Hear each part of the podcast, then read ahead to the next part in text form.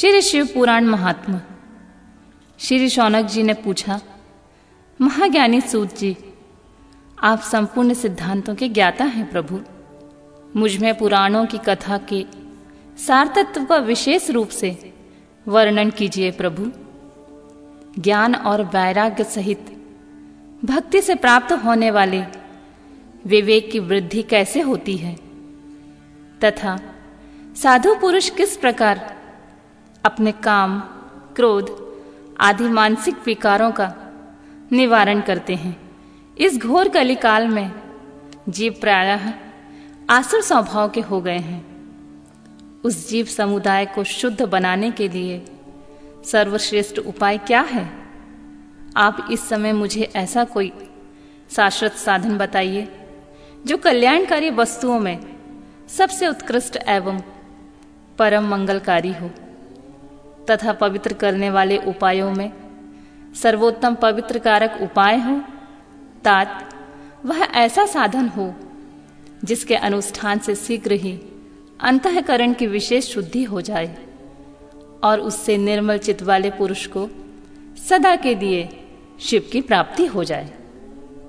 श्री सूत जी बोले मुनि श्रेष्ठ शौनक, तुम धन्य हो, क्योंकि तुम्हारे हृदय में पुराण कथा सुनने का विशेष प्रेम एवं लालसा है।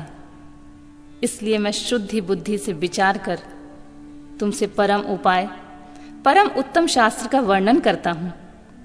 वत्स, वह संपूर्ण शास्त्रों के सिद्धांत से संपन्न, भक्ति आदि को बढ़ाने वाला तथा भगवान शिव को संतुष्ट करने वाला है। कानों के लिए रसायन, अमृत स्वरूपी तथा दिव्य है। उसे तुम श्रवण करो। मुने, वह एक परम उत्तम शास्त्र है। शिव पुराण जिसका पूर्व काल में भगवान शिव ने प्रवचन किया था, यह काल रूपी सर्प से प्राप्त होने वाले महान त्रास का विनाश करने वाला उत्तम साधन है। गुरुदेव व्यास ने संत कुमार मुनिका का उपदेश पाकर बड़े आदर से संक्षेप में इस पुराण का प्रतिपादन किया है। इस पुराण के प्रणयन का उद्देश्य है, कलयुग में उत्पन्न होने वाले मनुष्यों के परम हित का साधन। यह शिव पुराण परम उत्तम शास्त्र है। इसे इस भूतल पर भगवान शिव का बांगमय स्वरूप समझना चाहिए और इस प्रकार से इसका सेवन करना चाहिए। इसका पठन और श्रवण सर्वसाधारण रूप है। इससे शिव भक्ति पाकर श्रेष्ठतम स्थिति में पहुँचा हुआ मनुष्य शीघ्र ही शिव पद को प्राप्त कर लेता है। इसलिए संपूर्ण यत्न करने, मनुष्य ने इस पुराण को पढ़ने की इच्छा की है, अथवा इसके अध्ययन को अभिष्ट साधन माना है।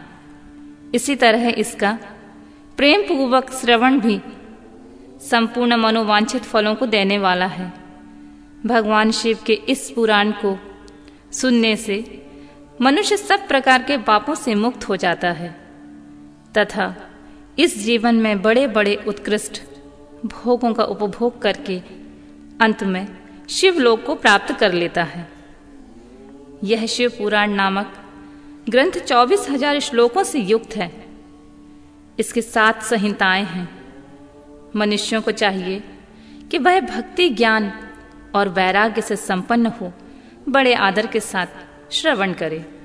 सात संहिताओं से युक्त यह दिव्य शिव पुराण पर ब्रह्म परमात्मा के समान विराजमान है और सबसे उत्कृष्ट गति प्रदान करने वाला है, जो निरंतर अनुसंधान पूर्वक इस शिव पुराण को वांचता है अथवा नित्य प्रेम पूर्वक इसका पाठ मात्र करता है, वह पुण्यात्मा है।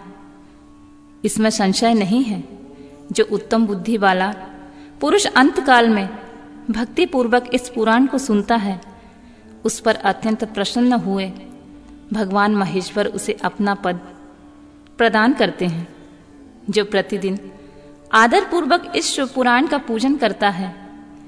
यह इस संसार में संपूर्ण भोगों को भोग कर अंत में भगवान शिव के पद को प्राप्त कर लेता है। जो प्रतिदिन आलस्य रहित, हो रेशमी वस्त्र आदि के वेस्टन से इस शिव पुराण का सत्कार करता है, वह सदा सुखी होता है। यह शिव पुराण निर्मल तथा भगवान शिव का सर्वत्र है, जो इहलोक और परलोक में भी सुख चाहता है, उसे आदर के साथ प्रयत्न पूर्वक इसका सेवन करना चाहिए। यह निर्मल एवं उत्तम शिव पुराण धर्म अर्थ काम और मोक्ष रूप से चारों पुरुषार्थों को देने वाला है। अतः प्रेम पूर्वक इसका श्रवण एवं विशेष पाठ करना चाहिए।